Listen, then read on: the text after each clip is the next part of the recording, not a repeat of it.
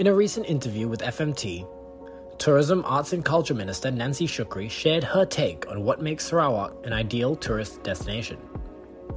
The native Sarawakian said her home state was the go to place for ecotourism, food, culture, and tradition, specifically mentioning several places of interest. Nancy lists the Sarawak Cultural Village, an award winning living museum spanning 6.8 hectares and located about an hour from Sarawak's capital of Kuching, as her favourite stopover. According to Nancy, the cultural village can best be described as a mini Sarawak.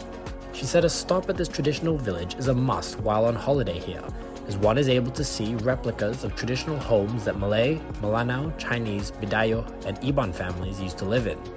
It also gives the curious tourist a once in a lifetime peek into the everyday lives of the people, as well as their rich, unique culture and heritage.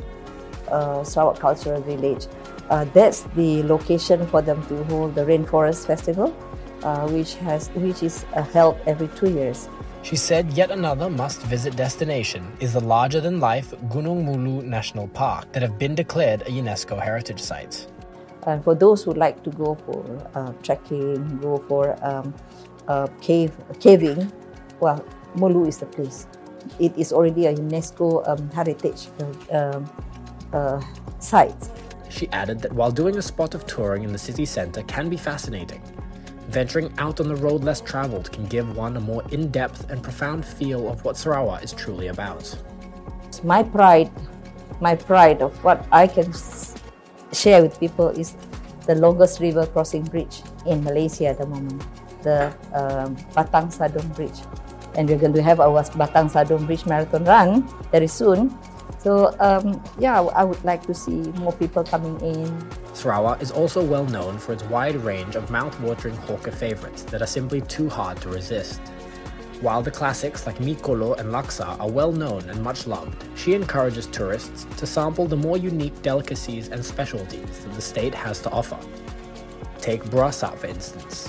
A specialty of the Bugis people, brasa is a rice dumpling cooked with coconut milk and packed in a banana leaf pouch. Meanwhile, Sarawak's version of laksa is noodles dunked in a sumptuous, flavorful broth made from prawns harvested from the very rivers native to the area. Of course, our our midin, sayo midin, they call it, because it's just plucked by the by the roadside, and they, you know, you just cook it. Very nice, and of course, um, we have the the, the fish here, ikan terubuk, huh? uh, but that one is seasonal. Feeling deep pride and love for her home state, Nancy acknowledged, however, that many misconceptions still persist about Sarawak and its people, the most common being that its natives live on trees.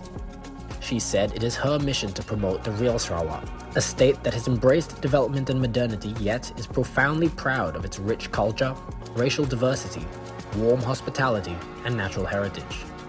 Nancy expressed hope that more tourists, both foreign and domestic, would visit Sarawak once its borders were fully open to international travel.